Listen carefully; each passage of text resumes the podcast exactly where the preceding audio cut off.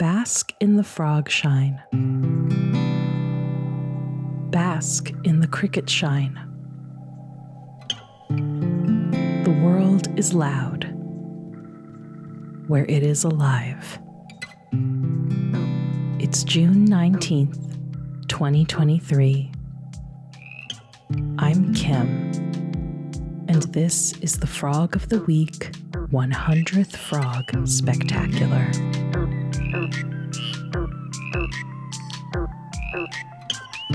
To commemorate our 100th frog, we asked our listeners to submit their original audio, writings, and art celebrating the wonderful world of frogs. And boy, did you all deliver!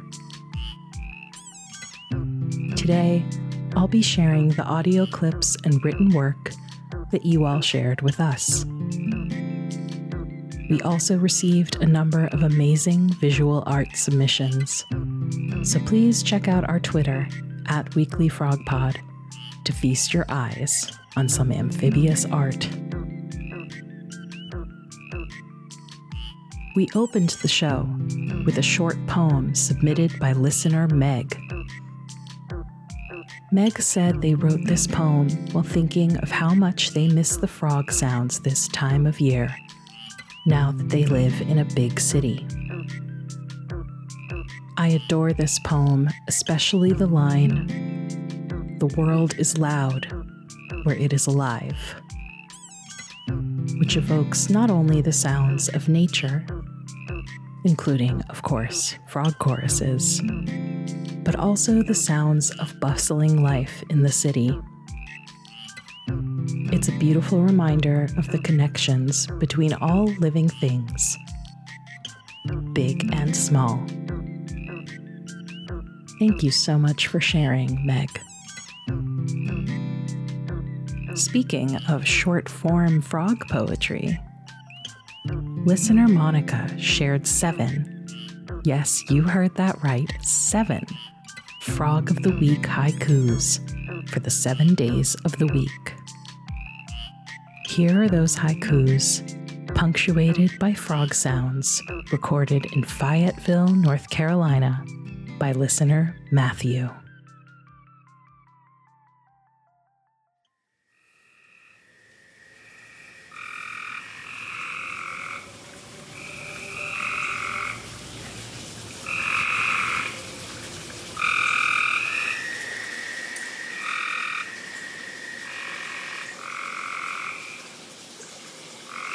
Electronic bliss.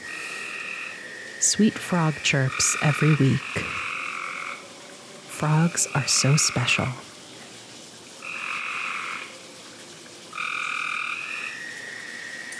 Some wild frog features, cacophonous frogs, weekly froggy joy.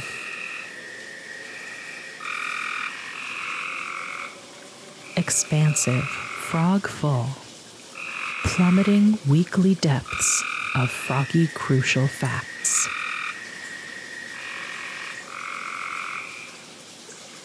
Frog of the Week Joy.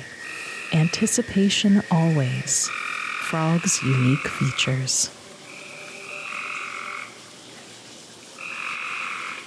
Frogs that are sassy.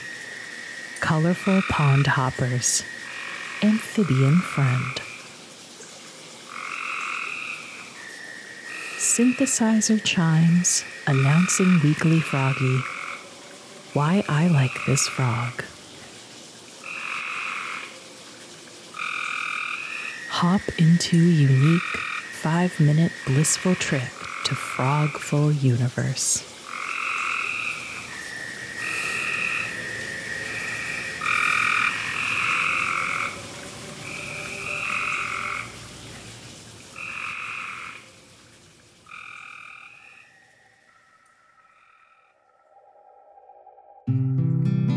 Thank you for the amazing poetry, Monica. And thank you to Matthew for the froggy chorus. Friend of the show, Blep, sent us two submissions. First, this recording they captured of of what I can only assume was a very important conversation between a frog and a duck.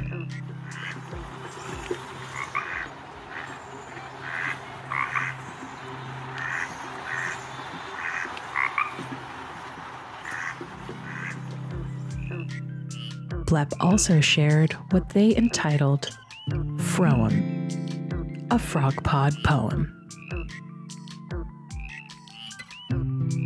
An amphibious menagerie, a boreal chorus, a friendly croaking sight in rainy forests.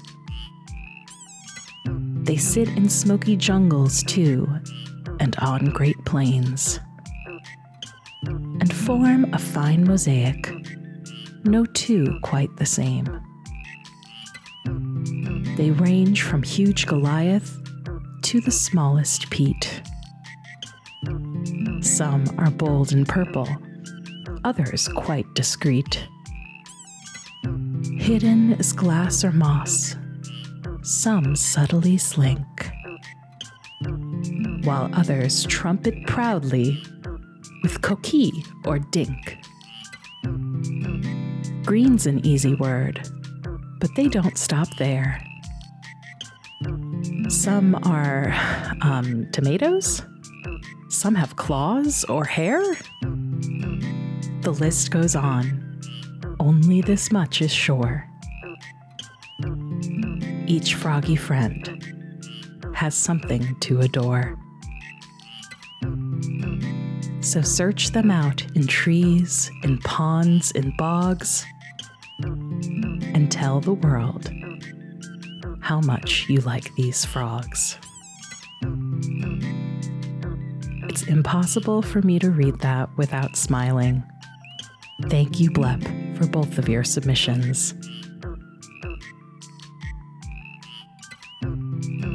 Next, we have a story by nine year old Elise about her favorite frog.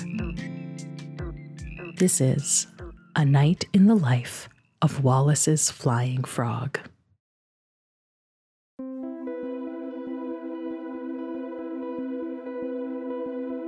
The moon is high in the Borneo jungle. The moon's silver light shines down on orchids, grasses, trees, and flowers. Crickets are chirping as they hop through rainy weeds. Owls and bats sing their song while the night awakens. Wallace's flying frog has work to do. He needs to take care of his eggs. Suddenly, a branch cracks and falls into the river below cascading and landing on a green python's head. Annoyed, the snake looks up and spots the underside of a leaf where the legs are waiting to hatch, and he licks his lips. As the python approaches, Wallace's flying frog senses the snake and jumps effortlessly, gliding through the jungle canopy. Back at the leaf, the eggs sense the danger. They wiggle and jiggle, warning each other. They begin to drop, hatching early. Falling into the water, they find safety from the snake. Soon after flying 50 feet, Wallace's flying frog gets hungry and settles down to eat something. He finds some tasty ants. Snap! He catches them with his long, sticky tongue. Wallace's flying frog smacks his lips and goes to find a nice place to sleep. Wallace's flying frog climbs high into the canopy of trees, finding a good place to sleep after a long night of hard work. As lovely colors of red, orange, purple, blue, and beige fill the sky. It's time for Wallace's Flying Frog to get a long day's rest.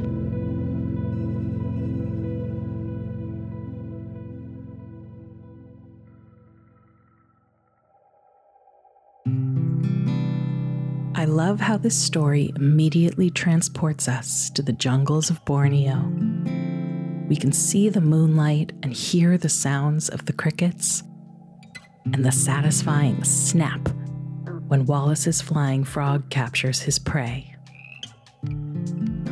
Elise is not only a talented writer, but also a talented illustrator. She drew a picture of the Wallace's flying frog that you can find on our Twitter. Thank you, Elise, for your submissions. We hope you keep writing and drawing. Our last work is written by me. I was so inspired by all of your creativity that I couldn't resist writing my own frog sonnet, also known as a fronet. One hop this time toward the water's edge. A graceful spring from back legs lithe and strong not long before I reach the channel's ledge, the culmination of a journey long. Two hops this time, the water nearer still. The sunlight dancing sparkles in my eyes. Anticipate the splash, the shock, the thrill of cold and wet and tantalizing flies. Three hops this time, and now it's right below. I see myself within the mirror's face, and only but a moment do I slow to count the steps that led me to this place. But not a moment more, I leap, I fall. The splash, the shock, the thrill, I rise to call. In case you were wondering, yes, that was an intentional reference to the Cha Cha Slide. And speaking of music, we want to give a big shout out to friend of the show, Will, who created this amazing remix of Boqeh's 13 a.m. The remix incorporates the calls of various frogs featured on the show including but not limited to the coqui, the desert rain frog, the spring peeper, the squirrel tree frog, the whistling tree frog, and the green frog.